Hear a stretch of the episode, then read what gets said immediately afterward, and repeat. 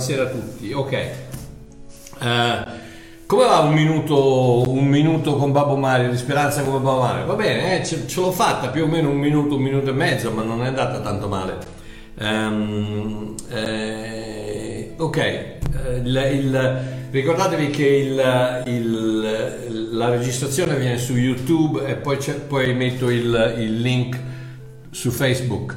E se non vi siete ancora registrati su YouTube, registratevi che così quando, quando viene pubblicato lo sapete immediatamente. Oh, e poi condividete per favore, condividete, condividete che la gente ha bisogno di, di, di, sentire questo messaggio della, de, della, della grazia. Voi, voi, non avete idea di tutti i messaggi che mi arrivano. Grazie Babbo Mario, mi hai cambiato la vita, sono stato un cattolico da 40 anni, vado quando ho conosciuto te, o ero, eh, ero un di qua o ero di là, religionista di qua, di qua. E, e non solo, ma anche, anche, persone che mi dicono sei simpatico, ti, ti, ti ascolto. E quindi sì, sono simpatico, cosa devo dire? Sono simpatico, se uno è simpatico è simpatico. E quindi, ok ragazzi, partiamo? Pronti, via. Giovanna, Giovanna, anzi partiamo con una preghiera, che io mi dimentico sempre, non che sia un... però... Abba papà, grazie anche per questa sera, grazie che mi aiuti a essere semplice, diretto e, e di poter in qualche modo essere un portavoce per il tuo spirito non per quello che penso io, ma per quello che è nel tuo cuore. E allora grazie per questo, papà. Amen. Ok, Giovanna mi dice, Shalom Babbo Mario. Buonasera, volevo chiederti gentilmente se, vuoi, se puoi spiegare quando fai le dirette, domande e risposte, cosa realmente ci vuol dire il versetto nel Salmo 27, 10 in base alle varie traduzioni cambia un po'. Comunque desidero sapere cosa ci vuole dire alla base della grazia in Cristo Gesù, anche se si trova nel Vecchio Testamento e quindi nel Vecchio Patto. Ovviamente, quando puoi, grazie mille, un abbraccio in Cristo Gesù. Amen. Ok, buonasera Giovanni. Leggiamo questo salmo in tre versioni, lo, lo, leggo di qua. La nuova Niodati dice, anche se mio padre e mia madre mi avessero abbandonato, l'Eterno mi accoglierebbe. La CEI dice, mio padre e mia madre mi hanno abbandonato, ma il Signore mi ha raccolto. La nuova riveduta dice qualora mio padre e mia madre mi abbandonino, il Signore mi accoglierà. Come vedi, non è che c'è molta differenza, eh, praticamente dicono tutte e tre la stessa cosa. Il versetto precedente forse ci aiuterà perché il versetto mm, precedente 27 27.10, 27.9 dice questo, questa è sempre la Bibbia santificata con la copertina nera, dice questo. Um, mi sono perso dove andavo a finire. 10 no. no dice questo. Non nascondermi il tuo volto non rigettare scusatemi. Eh perdonatemi ma cosa, cosa ci devo fare? Mi è andato un affare nell'occhio. Adesso arrivo. Io non sono, non sono di quelli che luccicano perfetti, quindi state tranquilli. Ok, versetto, versetto 9. Davide dice questo, non nascondermi il tuo volto, non rigettare con ira il tuo servo, tu sei stato il mio aiuto, non lasciarmi e non abbandonarmi, o Dio della mia salvezza. Quindi la risposta qual è? La risposta a, a te Giovanna è che tutti potrebbero abbandonarmi, anche mio padre e mia madre, ma tu, o oh Dio, non mi abbandonerai mai. E dice, profeticamente parlando, dice appunto quello che sarebbe successo durante la dispensazione della grazia. Non nascondermi il tuo volto, siamo alla presenza di Dio, siamo in Dio, siamo in Cristo, per cui non, il suo volto non potrà mai essere nascosto non rigettare con ira il tuo servo, tutta l'ira che Dio aveva è stata riversata su Gesù Cristo, non ce n'è più per noi. Tu sei stato il mio aiuto, non lasciarmi, non ti lascerò mai, non abbandonarmi, non ti abbandonerò mai. Quindi vedi che profeticamente Davide sta già parlando, sta parlando del, del, di quello che succederà eh, dopo la croce. Um, profeticamente, perché la scrittura conferma nel, nella, nella, in Ebrei 13:5 che Dio stesso ha detto io non ti lascerò e non ti abbandonerò. Quindi Davide cosa dice? Anche se mi abbandonassero tutti, anche mia madre e mia madre, mia ma- mio padre, so che tu non mi abbandonerai. Quindi profeticamente vede al di là della croce e vede il fatto che non, più, non, dipende più da come ti comporti, da chi sei, da quello che fai o no, se, se, sei un figlio di Dio, Dio non ti abbandonerà mai più. Difatti Gesù in Giovanni 10, Giovanni 10, bellissimo capitolo, Giovanni 10, 28 e 29, cosa dice?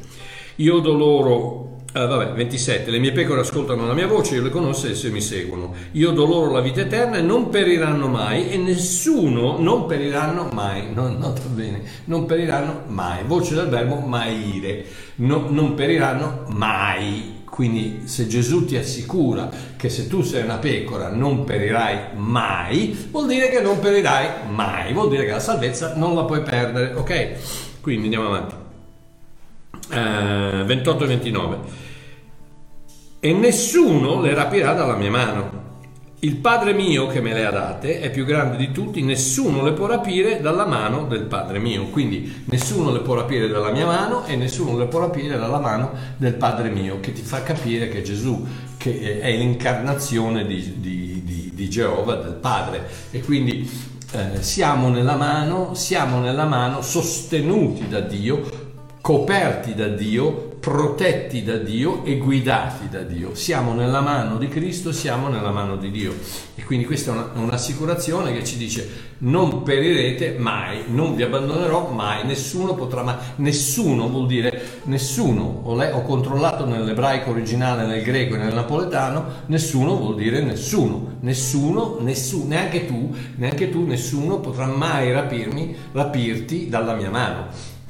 Romani 8, 38 e 39 Paolo parla, ripete questo concetto dicendo Infatti io sono persuaso che né morte, né vita, né angeli, né principati, né potenze, né cose presenti, né cose future, né altezze, né profondità, né alcun'altra creatura potrà separarci dall'amore di Dio che è in Cristo Gesù nostro Signore. Quindi anche se tutti quanti dovessero abbandonarti, tu hai la garanzia, la sicurezza, la certezza, la promessa, l'assicurazione che niente e nessuno potrà mai separarti dall'amore di Dio. Quindi il significato di questo, profetico di questo salmo nel Vecchio Testamento è molto semplice, Dio non mi abbandonerà mai, che sia una traduzione o che sia l'altra. Ok. Anna Maria. Anna Maria mi, mi pone questa domanda. Buongiorno Babbo Mario, mi potresti spiegare Romani 13? La chiesa che frequentavo si serviva di questo per tenerci in sottomissione. Sai, una, gener- una gerarchia pazzesca, una piramide. Una volta mio marito glielo chiese al famigerato capo apostolo il perché di questa gerarchia e lui rispose che ci stava abituando per quando saremo andati in cielo. Lì avremmo trovato angeli, arcangeli, serafini e quant'altro. Quindi lui ha creato la sua chiesa come il paradiso e lui si crede Dio in terra. Dice che c'è scritto grazie Babbo Mario. Oh, uh, cara Anna Maria, il solo leggere la tua domanda mi fa ribollire i succhi gastrici. cose da pazzi, cose da pazzi. Ora, vabbè spero che tu non abbia magari un attimino esagerato, ma comunque purtroppo la, la teoria della gerarchia e della piramide con in testa il, il, il pastore che adesso è diventato apostolo, perché non si può rimanere pastori, bisogna essere portati ad, ad alta, superiori livelli, e quindi quella è sempre esistita purtroppo, partendo dalla Chiesa Cattolica dove è, è, è, girata alla rovescia praticamente perché il, il, prete di parrocchia dovrebbe essere il capo come il pastore è, è, la cima, invece il prete della parrocchia è il più basso di tutti e in cima, e in cima c'è, il, c'è il Papa. Ok, comunque lasciamo perdere. Quindi a che cosa si devono attaccare per poter giustificare il controllo delle persone? No, non ci saranno gerarchie in cielo, no, non ci saranno gerarchie in cielo. E dire una cosa del genere è come dire che la, che la grazia si ferma alle porte del paradiso. E dopo che Pietro ti ha dato il lasciapassare, vieni controllato per ciò che hai fatto sulla terra. c'è ancora questa idea che sì va bene sei perdonato per i peccati, Cristo eccetera eccetera, il sangue va bene, però quando arrivi in paradiso ci sono i vari premi, le varie, le varie, uh, pre, i vari premi, no? Ricomp- le varie ricompense. No, eh, no, scordatevelo, no, perché la grazia non si ferma alle porte del paradiso, no, fino, fino a lì il sangue di Cristo ti porta fino a lì, poi di là in poi funzionano le opere cioè più opera hai commesso sulla terra e più prendi eh, metri quadrati di, di, terreno con la villetta, con la piscina, eccetera. Se invece sei stato un poveraccio che, che sei nato in una, in una, famiglia musulmana e non hai fatto un accidente di niente perché dovevi startene zitto tranquillo perché sennò ti tagliavano la testa, niente, no, più niente, ti danno, ti danno la gabbietta insieme ai piccioni nel, nell'angolino laggiù in fondo, no? proprio a, alle porte dell'inferno. Ecco. cose pazzie, cose pazzie, no, cose pazze, cose così pazze. No, quando la grazia non si ferma alle porte del paradiso, la grazia va per tutta l'eternità ed ecco perché è la, meraviglio- la, la, la cosa meravigliosa che livella tutti, non ci sono titoli nobiliari. Non, ti assicuro, caro apostolo, che quando arrivi in cielo Pietro non ti guarderà e ti dirà oh, Apostolo Pasquale, ma finalmente sei arrivato, ti stavamo aspettando. No, stai tranquillo, che no, non, eh, sai cosa farà Pietro? Farà Pasquale, Pasquale, e fammi controllare un momento, va, fammi controllare un momento sul libro della vita, via, Pasquale, Pasquale, Pasquale, Pasquale, Pasquale Rossi, Pasquale, Pasquale Rossi, entra, entra. No, stai tranquillo che non, i titoli in paradiso non esistono e quindi perché vuoi farli, usare in, vuoi farli esistere in terra? Ma scendi da quel trono, tu scendi da quel trono che ti vengono i piccioni in testa e ti fanno le cose in testa se ti fai il monumento da solo. Ok, andiamo avanti. Comunque, quando si arriva in cielo, la grazia continua a operare. Um, la grazia innalza il nulla tenente all'altezza di Cristo. Cioè, eh, faccio un esempio, il comunismo cosa fa? Il comunismo cerca di abbassare tutti al livello di povertà praticamente, dove sono tutti miserabili, ok? Invece il cristianesimo cosa fa? Cioè innalza tutti all'altezza di Cristo. Quindi uno rende tutti poveri, perché dobbiamo essere tutti uguali, no? Oggi questo mondo dobbiamo essere tutti uguali, eh, donne, uomini, eh, femmine, maschi, ricchi, poveri, tutti uguali, a parte chiaramente il governo, quelli che governano, perché no, loro possono essere ricchi e possono rimanere quello che sono, ma, ma noi normali, noi, la, la gente normale, dobbiamo essere tutti uguali. Eh, sì, appena giusto, giusto grattare un po' di, di, di, di, sostentamento, grattare un po' di sopravvivenza, ma non, non ti fare tante, tante, storie perché no. Quindi questo è quello che fa il comunismo, porta tutti giù. Il cristianesimo porta tutti su, perché immediatamente al, al momento in cui tu accetti la figliolanza, la tua appartenenza alla famiglia di Dio, diventi come Cristo.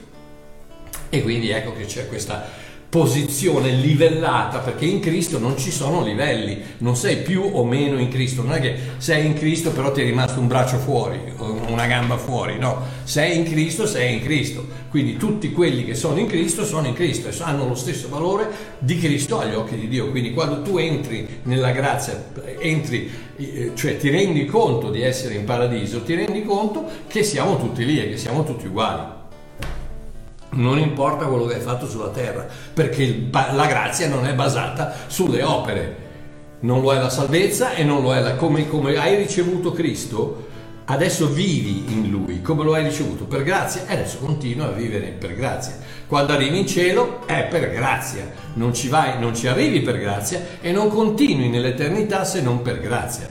Quindi 1 Giovanni 1, eh, 1 Giovanni 3.2 dice questo, 1 Giovanni, prima Giovanni, prima Giovanni 3.2 dice, carissimi, ora siamo figli di Dio, ma non è ancora stato manifestato ciò che saremo. Sappiamo però che quando Egli sarà manifestato, saremo simili a Lui perché lo vedremo come Egli è. Saremo simili a Lui quando lui sarà manifestato, quindi quando, manif- quando, lui si manifesterà, praticamente quando lo vedremo faccia a faccia, saremo simili a Lui. Perché? Perché sei in Cristo, sei come Cristo, sei agli occhi di Dio, sei in Cristo, sei chiuso nell'arca che ti salva, che è il sangue di Cristo e il corpo di Cristo. Quindi, quindi no, Romani 13 non ha niente a che vedere con il paradiso. Quello che ha a che vedere, indovina, rullo di tamburi, prrr, a vedere con i romani. Con i romani ai tempi di Paolo che venivano tenuti d'occhio col microscopio dalle autorità, dalle varie autorità, per poterli arrestare appena facevano qualcosa di sbagliato. Ecco perché Paolo gli dice pagate le tasse ragazzi, ubbidite le autorità di Stato, rispettate le leggi perché se sbagliate di tanto così siete, fate, fate le, il, il, il, la cena con i leoni. Eh. È lo stesso concetto che riprende, che riprende Pietro in Prima Pietro capitolo 3, Prima Pietro capitolo 3 versetto 15 che dice ehm, santificate il Signore Dio nei vostri cuori, cioè eh, santificare vuol dire eh, eh, rendere un, fare un posto speciale, un posto a parte, un posto, un posto speciale per quando tu sei santificato, non è che vai in giro con l'aureola in testa, no? sei, hai un posto speciale in Cristo e quello vuol dire essere santificati, non c'entra niente con come ti comporti o come non ti comporti, sei santificato quando sei in Cristo, quindi nel momento che tu sei un figlio di Dio sei santificato una volta per sempre perché sei in Cristo, quindi santificate il Signore Dio nei vostri cuori, fategli un, un posto speciale nei vostri vostri cuori. Um, e siate sempre eh, pronti a rispondere a vostra difesa a chiunque vi domandi ragione della speranza che è in voi con mansuetudine e timore. Bellissima scrittura che, che ti dice di come, come, praticamente come testimoniare, non andare addosso alla gente con, con la Bibbia e cercare di fargliela mangiare eh, o, o, dargli i versetti o dirgli ah sì sai le, le, le, le innuendo, le, cose che ti faccio capire che se, che se non cambi Dio te la fa pagare, tutte queste scemate qui. No, Pietro ti sta dicendo, siate sempre pronti a, a, rispondere a vostra difesa a chiunque vi domandi ragione, in altre parole la domanda, la richiesta deve partire dall'altra persona. Non andate a forzare la gente a credere, perché neanche Dio lo fa. Guardate, guardate, guardate, leggete quello che ha fatto Gesù. Non ha mai forzato nessuno, non ha mai detto allora tu sarà meglio che ti penti perché sennò vai all'inferno. Tu sa- no, no, no, no, no, questo lo, questo lo fanno gli evangelici. Lo fanno gli evangelisti, lo fanno gli evangelistici e, e, e i religionisti. No, siate sempre pronti a rispondere a quelli che ti chiedono una, domanda, una, una, una risposta per la tua speranza. In altre parole, ma perché se... E allora, e allora gli, e come gli rispondi? Gli rispondi con mansuetudine e timore, che in questo caso vuol dire rispetto. Mansuetudine e rispetto. In altre parole, non, non farli sentire inferiori, perché non lo sono. Agli occhi di Dio c'è solo una differenza fra loro e te che tu hai accettato e loro ancora no. Ma siete tutte e due perdonati. Agli occhi di Dio siete tutte e due due creature che Lui ama disperatamente. Poiché Dio ha tanto amato il mondo, non la Chiesa, il mondo. Quindi tutti, quelli, tutti quanti Dio li ama allo stesso modo. Ok, quindi. E, e Pietro poi continua e dice... Um, eh, come con massutudine e timore, avendo una buona coscienza, affinché là dove vi accusano di essere dei malfattori vengano svergognati coloro che calunniano la vostra buona condotta in Cristo. È meglio infatti, se tale è la volontà di Dio, soffrire facendo il bene piuttosto che facendo il male. In altre parole, non fate, non, non fate delle, delle, rispettate le autorità, pagate le tasse, non, non, andate a rubare, non andate a... a perché, perché ve la fa pagare, le autorità hanno la spada, hanno l'autorità di farvela pagare e quindi sia Pietro che Paolo dicono ai loro seguaci eh, rispettate le autorità, ma non ha niente a che vedere con la gerarchia della Chiesa. È chiaro che le rispetti, rispetti gli anziani, ci sono degli altri passaggi dove in Timoteo, eccetera, eccetera, dove in Tito, dove si parla che ci sono degli anziani che, hanno, che, hanno, che devono essere rispettati, che sono degni del do, della doppia remunerazione, tante cose, ma non, so, non, è una cosa che devi fare, è una cosa che fai perché, perché la, la, la, il rispetto e l'onore si guadagnano. L'amore deve essere dato, l'amore è un comandamento, ma il rispetto e l'onore è meglio che te lo guadagni, perché non, nessuno ti può dare rispetto e onore se non te lo guadagni. L'amore è comandato, ama il prossimo Dio tuo, ama il prossimo, il prossimo tuo come, come, come, come te stesso. Quello è comandato, il comandamento di Gesù è credere e amare, quello è, comand- è l'unico comandamento di Gesù. Ma, ma onore e rispetto te lo devi guardare, onore, rispetto e fiducia io ti amo amore mio, ma se ogni volta che ti vengo vicino mi dai una bastonata in testa, eh, allora ti dico che ci vediamo a distanza, ci sentiamo via, via Zoom. ok, Cinzia. Oh, Cinzia mi fa una domanda eh, semplicissima eppure molto, diciamo, in un certo senso profonda. Cinzia mi chiede, è peccato la chirurgia estetica? E qui ragazzi lo so che mi arriveranno una valanga di bastonate, di pietrate. No, Cinzia, la chirurgia estetica non è peccato.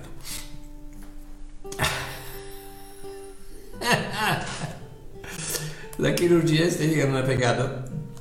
E anche se, se lo fosse, è già stato perdonato in Cristo una volta per sempre.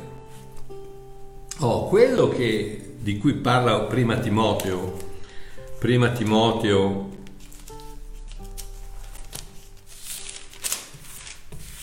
Prima Timoteo 2 Prima Timoteo 2, 8 e 10 dice questo. Voglio dunque che gli uomini preghino in ogni luogo alzando, alzando mani pure senza ira e disputa. Similmente, qui c'è da predicare per un'ora, comunque, similmente le donne si adornino con abiti decorosi, con verecondia, mazza che parolone, con verecondia e modestia, e non di trecce o d'oro o di perle o di abiti costosi, ma di buone opere, come conviene a donne che fanno professione di pietà. Ok, di qui è partito il movimento pentecostale dove, dove, le donne andavano in giro con, con, le, con, le, gonne lunghe, con i veli sulla testa, niente, niente, niente um, trucco, niente, niente oro, niente perle, niente niente. Perché? Perché purtroppo siamo sempre lì, il, il, la, mentalità, la mentalità religionistica spinge sempre le cose al di là di quello che la Bibbia vuole dire. Questa è una questione di cuore è una questione di cuore dove Timoteo, dove Paolo dice, parla a Timoteo, eh, Paolo era diciamo l'apostolo che supervisava eh, la chiesa di Efeso era, eh, di cui pasto- era pastore Timoteo. E, mm, e c'era appunto c'era questa, questa, questo movimento femminista eh, de- delle seguaci di Diana che, che, appunto poi ha scaturito anche tutte quel, quel, quelle, quelle, scritture ai Corinzi dove la donna non può parlare, deve mettersi il velo, eccetera, eccetera. Tutto questo è dovuto al fatto che c'era a quei tempi, c'era appunto questo, questo culto della Diana, della, della dea Diana, che aveva... Eh, che veniva rappresentata con, con, un seno che gli andava tutto in giro per il corpo, era l'Artemis delle, Artemis delle greca ed era Diana dei, dei, romani, ma era questa donna che praticamente era, era la, la rappresentante diciamo, di tutto quello che tu avevi bisogno, procedeva dalla donna. Ed è quello che si vede oggi.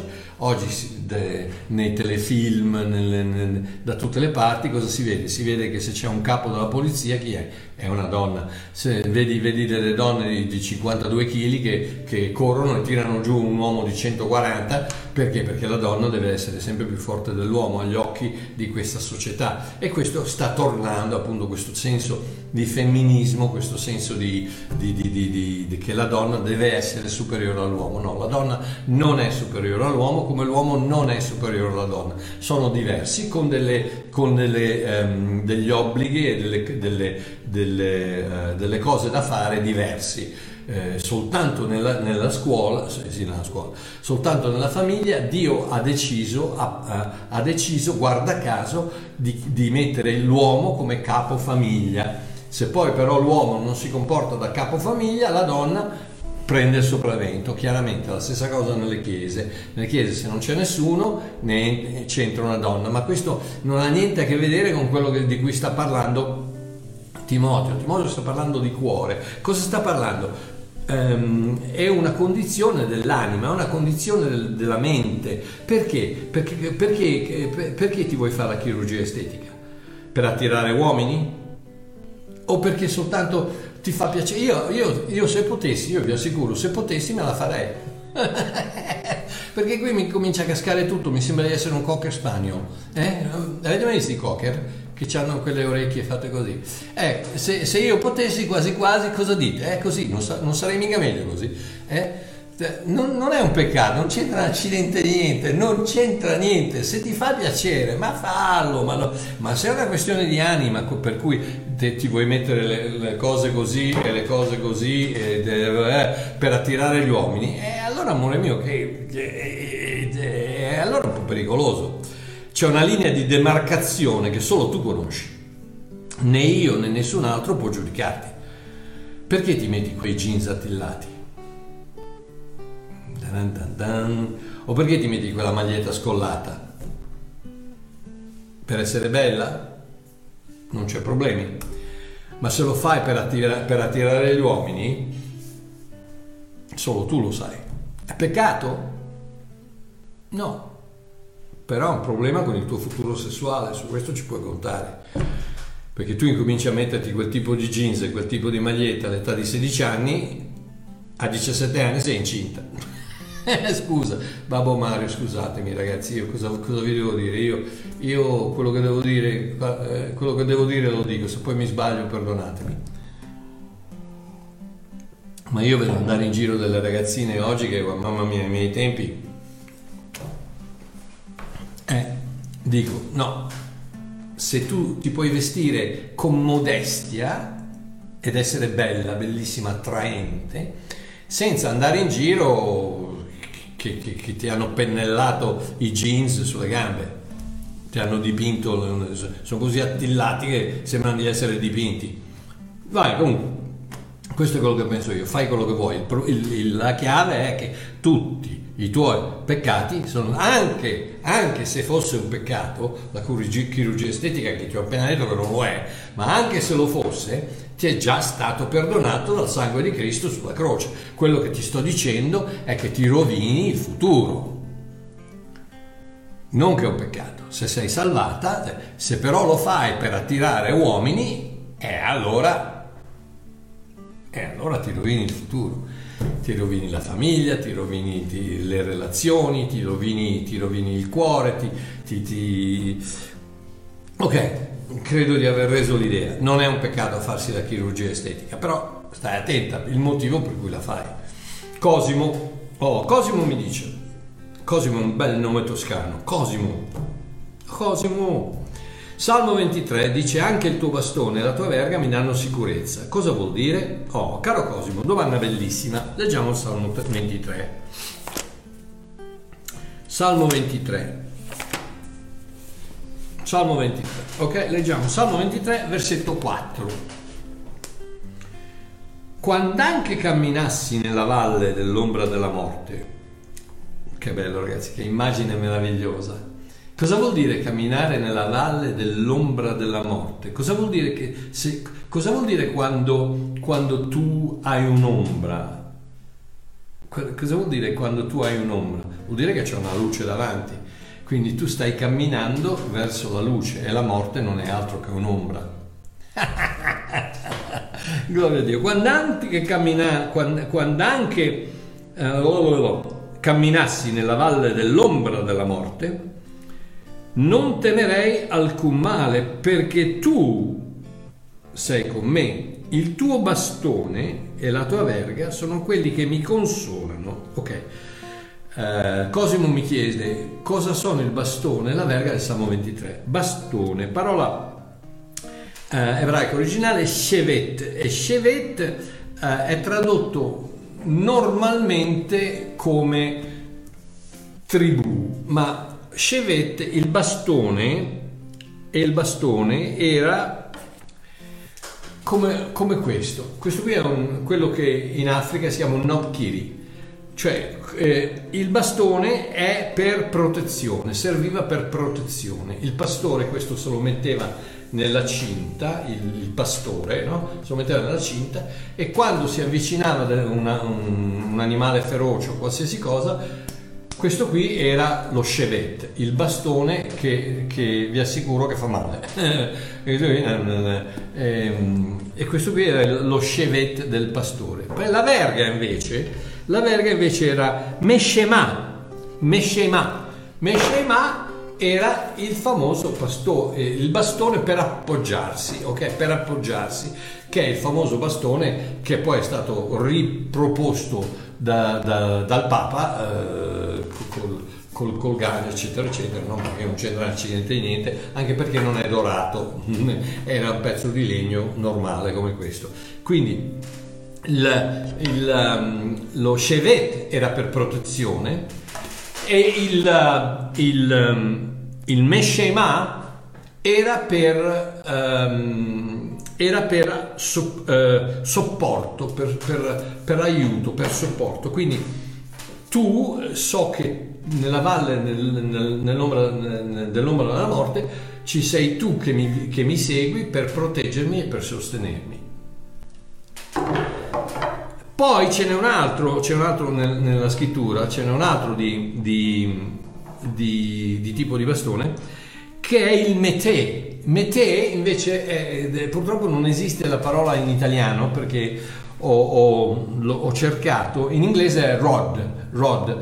Um, in, in, italiano potrebbe, potrebbe, essere tradotto con pertica. Cos'è il rod? Il rod era invece quel bastone lungo che Mosè gettò per terra e che si trasformò in serpente. E, e il serpente nell'Egitto è, il, è il, il, king cobra, che sono quasi due metri. Quindi il bastone, del, del, del, questo tipo di bastone, il metè, il metè era un, era un bastone lungo che il pastore si portava dietro per, per eh, andare per eh, aprire i cespugli per vedere che non ci fossero serpenti, per tenere gli animali a distanza prima, prima di dargli una bacchettata in testa col, con, con, lo scemette. Ehm, ed è quale? È, è quello che, um, prima di tutto, appunto, quello che... Eh, um, eh, il, il, bastone che, che, Mosè gettò per terra e che Dio gli prendelo per la coda, pre, lo prese per la coda e diventò un cobra, un serpente e ritornò ad essere un bastone. E, e, ed è anche i numeri 17 è anche quello del, del, del, di numeri 20 dove c'è la vittoria sugli Amalechiti gli Amalechiti quando Mosè andò sulla montagna e, e aveva questo, questo bastone lunghissimo eh, di due metri e, e, lo alzava così e, e, Israele vinceva. Quando si stancava che lo abbassava, gli Amalachiti vincevano. Perché? Vi spiego perché. Perché 99 volte su 100 la parola mete è tradotta con tribù, non con rod, non con bastone. Quindi cosa vuol dire? Vuol dire che quando Mosè alzava il bastone, il bastone che, che eh, Metè, voleva dire questo è il vostro bastone. È anche, è anche la stessa parola che viene usata quando, quando, um, quando Mosè dice di, di um, in Esodo 4 che, il, il, che, che, fa, che sboccia, che come si dice? Che, che sboccia eh, una delle 12 verghe, uno dei 12 bastoni che, che, che, sboccia, che poi vengono le mandorle, eccetera, eccetera, che sono un'ombra della, dei frutti dello Spirito Santo. Era la stessa parola, quindi rappresentava che cosa? Rappresentava la tribù, rappresentava la tua appartenenza. Ecco perché quando Mosè gli dicevo ricordatevi a chi appartiene questo, perché sì è il mio bastone, ma anche il bastone di Dio ricordatevi che voi, la vostra tribù è la tribù di Dio. E il momento che loro si ricordavano chi erano, vincevano il nemico. E la stessa cosa è per te. E te lo dico stasera, ricordati chi sei, ricordati sempre chi sei, non andare, non andare a, a, lottare con le, con le, guerre spirituali, con portare giù i troni, le altezze, no, ricordati soltanto chi sei. E quando si avvicina al nemico ricordagli chi sei, ricordagli chi sei, e io sono un figlio di Dio vattene nel nome di Gesù.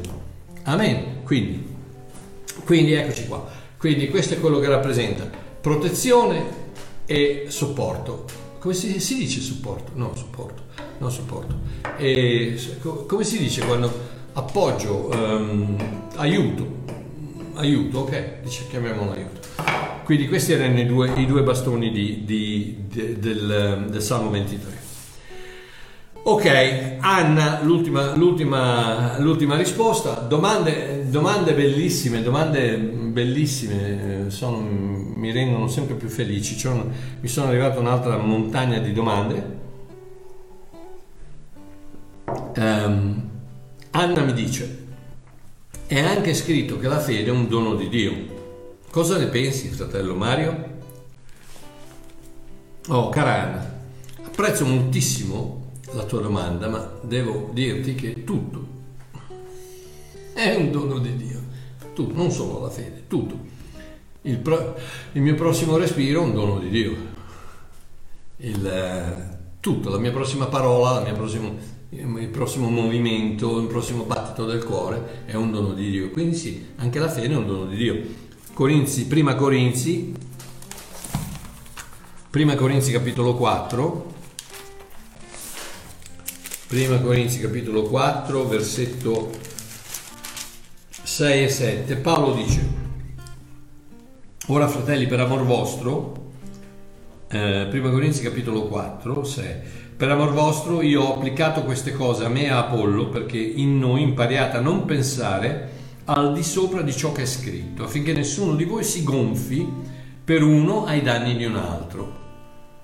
Chi infatti ti rende diverso? E che cosa hai tu che non abbia ricevuto? O se l'hai ricevuto, perché ti glori come se non l'avessi ricevuto? Ragazzi, rendetevi conto che la mia abilità di farvi sorridere, la mia abilità di essere, di essere semplice, mi è stata regalata da mio padre, da mio Dio. Io, io, eh, posso farti ridere, posso incoraggiarti, posso fare tante cose, ma non perché lo so fare io, perché mi è stato dato da Dio, mi è stato assegnato un dono con il quale poter fare, poter sviluppare quello per cui Dio mi ha creato, che è portare il Vangelo a più gente eh, possibile nel mondo. Quindi Paolo dice perché ti vanti come se fosse una cosa tua?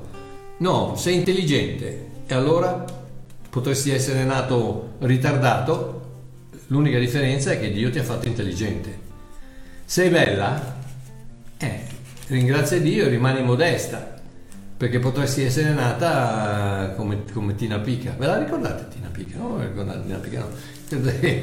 ai tempi miei ragazzi, diciamo che eh, eh, lo, non posso neanche dire Sofia Loren perché ha 90 anni, eh, l'opposto di Sofia Loren tanto che una è bella, tanto quell'altra era brutta.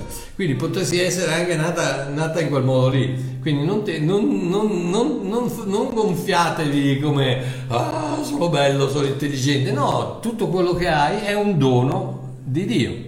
Quindi rilassati, goditelo, usalo, fanne, fanne buon uso, ma alla fin fine stai tranquillo, perché è un dono di Dio, tutto, dal, dal primo all'ultimo. Oh, Romani 12, Romani 12, versetto 3 dice infatti, che praticamente la stessa cosa, infatti per la grazia che mi è stata data, dico a ciascuno che si trovi fra voi di non avere alcun concetto più alto di quello che conviene avere, ma di avere un concetto sobrio, secondo la misura della fede che Dio ha distribuito a, ciascuno. La misura, parola greca metron, è proprio, è proprio una, una, una misura di fede quindi Dio a, a, a, me ha dato una determinata misura di fede, a te te ne ha data una più grande, a un altro ne ha data una più piccola. Perché? Perché abbiamo bisogno di quel tipo di fede per poter eh, mettere in atto, mettere, eh, eh, mettere in atto quello per cui Dio ci ha creati. Eh, ci sono, ci sono dei doni, delle cose che io ho che un'altra persona non ha. Ci sono delle persone tante, ci sono dei doni tanti che una persona ha che io non ho eh, non mettetevi dietro una scrivania a fare conti e a, a, a leggere delle regole a, perché dopo, dopo, due giorni muoio.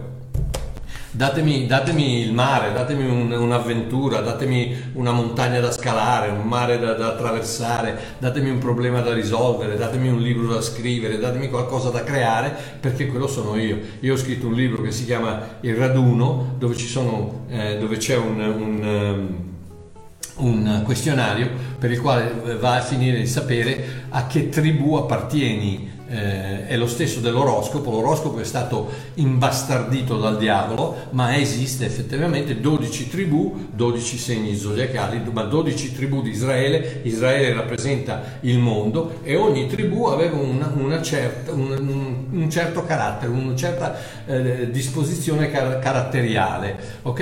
E io sono, faccio parte eh, de, della, della, tribù di Zebulone, eh, dopo che ho fatto il mio, il mio um, questionario sul libro Il raduno, faccio parte della tribù di Zebulone. Zebulone è uno, eh, suo, la, suo, la, sua bandiera sono tre navi con le ville spiegate che stanno attraversando l'oceano. Zebulone è buono, è bravo con la penna, bravo a scrivere. Zebulone è uno che, che prima spara e poi prende la mira. Zebulone è uno che gli piace l'avventura, gli piace, non ha paura dei giganti, eccetera. Però non mettete Zebulone a, a fare un lavoro normale, eh, tranquillo, dietro una scrivania, perché Zebulone muore. E lì ci vuole, ad esempio, ci vuole Issachar. Issachar, che invece è celeste, fa parte della tribù di Issachar. Issachar è rappresentato da un asino che porta due pesi, uno per sé e uno per gli altri. Issachar è, è quello che serve, quello che fa tutto. Se, se, se, io non avessi mia moglie, Mario Marchiò non esisterebbe, perché eh, mia moglie è, tutta, è quella che, fa, che mi organizza la vita in, in, nel sottofondo ed è, ed è per, per, quello che la combinazione più bella nel mio libro è appunto Zebulone e Isaccar ed ecco perché quest'anno noi celebriamo 50 anni di matrimonio. Ma se volete sapere con chi vi siete sposati comprate il mio libro fate il questionario e troverete. Oh ecco quindi il, il, il metro della vita la misura, la misura della fede ognuno ha il suo metro. Riconosci ciò che hai e vivi in funzione di quello. Cioè, no ma Mario eh, la fede si può incrementare? No No, perché Gesù ha detto non è questione di quantità, è questione di qualità. Un granello di fede sposta una montagna. Quindi non è questione di aumentare la tua fede. Certe volte devi credere con tutto il tuo cuore. E come fai a credere con tutto il tuo cuore? Credo con tutto. Come fai a credere con tutto il tuo cuore? Credere vuol dire fidarsi di quello che ha detto Dio e, e, mettere in atto quello che tu pensi sia il piano di Dio, che tu ci creda o no, che tu abbia dubbi o no, soltanto perché l'ha detto Lui e soltanto perché ti fidi. Punto e basta. La fede non vuol dire che non hai, non hai dubbi, anzi se non hai dubbi non hai fede, non puoi avere fede perché senza dubbi hai conoscenza, non fede. La fede è proprio basata sul prendere, prendere possesso dei dubbi e dirgli no, via dalla, via dalla, mia, dalla mia, vita, anche se ho dei dubbi, anche, sento che questo è quello che, che Dio mi ha detto di fare e mi fido di Lui e vado avanti. È la stessa cosa della salvezza, amore mio. Cosa ne sai? Tu non lo sai. Gesù non lo conosci, non l'hai visto, non l'hai annusato, non l'hai mai sentito, mai... niente, eppure, eppure gli hai dato la tua vita nelle sue mani. Ed è proprio la chiave della fede. Tu non hai nessuna prova che Dio esista, però hai deciso di crederci e quella è la prova della fede. Ok, quindi quella è la fede ed ecco perché la misura della fede, ognuno di noi, ed è anche questo è, è, bello perché per essere salvati cosa hai bisogno? Non hai bisogno di una montagna di fede, hai bisogno di un granello, un granello di senape, di, di fede. Vedi, quindi tutti quanti un granello di fede ce l'abbiamo, perché a tutti quanti ha dato la misura di fede. Poi alcuni ne hanno un pochino di più, perché hanno, hanno bisogno sono stati chiamati o fanno qualcosa di diverso o hanno bisogno, e non necessariamente nel campo della Chiesa, anche nel campo normale, mondiale, ci sono persone che vivono normalmente e sono una benedizione per un sacco di gente, quindi rappresentano Cristo in maniera forse migliore di, di, di, di, quello che ha deciso di fare il pastore a, a, a, otto persone e per tutta la vita prende le decime e va avanti così. Vabbè, lasciamo perdere. Quindi non è questione soltanto di essere nella Chiesa, è questione di rappresentare Cristo, di fare quello per cui sei stato creato. Io sono stato creato per creare, per, per, per, creare, per scrivere, per, per parlare, per, spargere l'amore di Dio, per incoraggiare, per, farvi ridere, per, farvi, per consolarvi. questo qui è il modo che Dio mi ha, mi ha creato così e quindi aveva bisogno di darmi parecchia fede perché per sopravvivere senza, senza avere uno stipendio, senza, senza avere nessuno alle spalle che mi protegge, eh, ci, ci, vuole una bella, una bella, fiducia in Dio, perché ogni volta che io faccio questo, non vi faccio pagare, giusto? Non è che, non è che vi dico allora per sentire questi video dovete pagarmi 5 euro, no, io mi metto alla vostra, alla vostra disposizione, se me li volete dare, che Dio vi benedica, mi fa tanto piacere, se non mi volete, mi volete dare niente, che Dio vi benedica lo stesso, mi fa piacere lo stesso, vi voglio bene lo stesso, non c'è problemi, perché non siete voi quelli che mettete il pane sul mio tavolo, ma è Abba mio padre.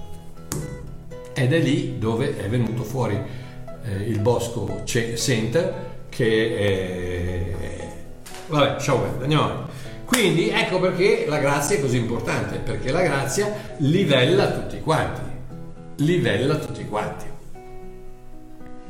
Eh, la grazia non è, non è, una, eh, non è una, cosa che, che, che, o ce n'hai di più, uno ce n'ha un po' di più, uno ce n'ha un po' di meno, no, no, no, no. la grazia, la iper la ipergrazia sorpassa qualsiasi misura di, di, di, peccato, quindi tu puoi essere un peccatore incallito al mille per mille per mille o puoi aver fatto un peccatuccino così, la grazia sorpassa tutto, quindi livella tutto, la grazia livella tutto. Ed è appunto la storia dei lavoratori nella vigna, ancora sono, sono 50, um, dei lavoratori della vigna che lavorano, un, un, gruppo lavora per tutta la giornata, riceve un denaro, un gruppo lavora per, per, per meno tempo, per, eh, invece di 6 ore, eh, invece di... Ehm, dalle 6 alle 6 invece di 12 ore ne lavora 9 un denario, un altro ne lavora solo 6, un denario, un altro ne lavora 3, un denario, un altro lavora ma forse mezz'ora e pigliano un denario anche loro.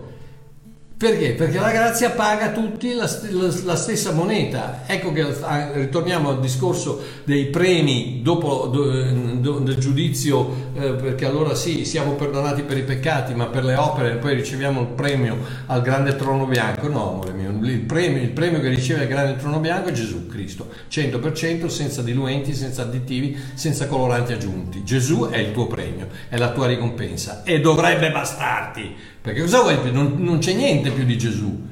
Cosa vuoi? La, la, la villa ai Parioli, eh, ai Parioli in paradiso. Ma, ma, ma sei impazzito? Ma, ma, ma, abiteremo in Cristo, ma cosa c'è di più? Cosa, non puoi averne. Non ci, sono, non ci sono corone, non ci sono gioielli, non ci sono ricompense, non ci sono mansioni, non ci sono ville, non, ci sono, non c'è niente, c'è solo Cristo e Cristo è tutto quello di cui hai bisogno. Ti rendi conto che eh, l'universo ti appartiene, perché l'universo appartiene a Cristo. L'universo, l'universo. Puoi andare, puoi andare da un pianeta all'altro, puoi creare un pianeta, puoi, puoi, puoi, la Bibbia dice che passeremo l'eternità a scoprire la grazia meravigliosa di Dio. Alleluia. Ok, quindi eccoci qua. Uh, Caran sì, c'è una misura di fede, ma non è la misura di cui parlano i religionisti, che tu devi aumentare la fede perché allora puoi credere, se hai tanta fede così, puoi credere eh, di avere l'Alfa Romeo, ma se ce l'hai tanta così, puoi credere al Ferrari. Eh, mamma mia ragazzi, tutti sempre attaccati. Alle... Se, mi, mi, mi, ricorda un po' i musulmani, no? Non c'è mica differenza. I musulmani quando arrivano in cielo hanno le 70 vergini che mi è stato detto che ormai ne sono morti tanti di musulmani che non ci sono più vergini, sono tutte fatte. Comunque lasciamo perdere, eh, cioè il, il, il loro, loro, la loro ricompensa, perché sono i musulmani, hanno una mentalità, uh, lasciamo perdere, la loro ricompensa sono 70 vergini. E per i, per i religionisti invece cosa sono? È, è, è, la villa, è la corona, è la, le, le, le, le, ricompense, i premi che ti danno per quello che hai fatto sulla terra, proprio come, come i musulmani. Ah, ragazzi, ma, ma usciamo da questa mentalità vuota. La tua ricompensa è Cristo. Cristo Gesù Cristo, punto, 100% e basta.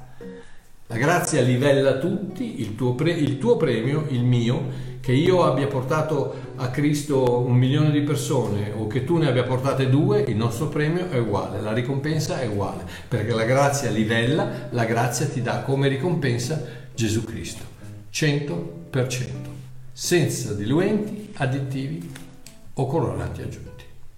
Che Dio vi benedica, un abbraccione, ci sentiamo venerdì, preparatevi alla serata dell'offerta. Un bacione da Babbo Mario, ciao.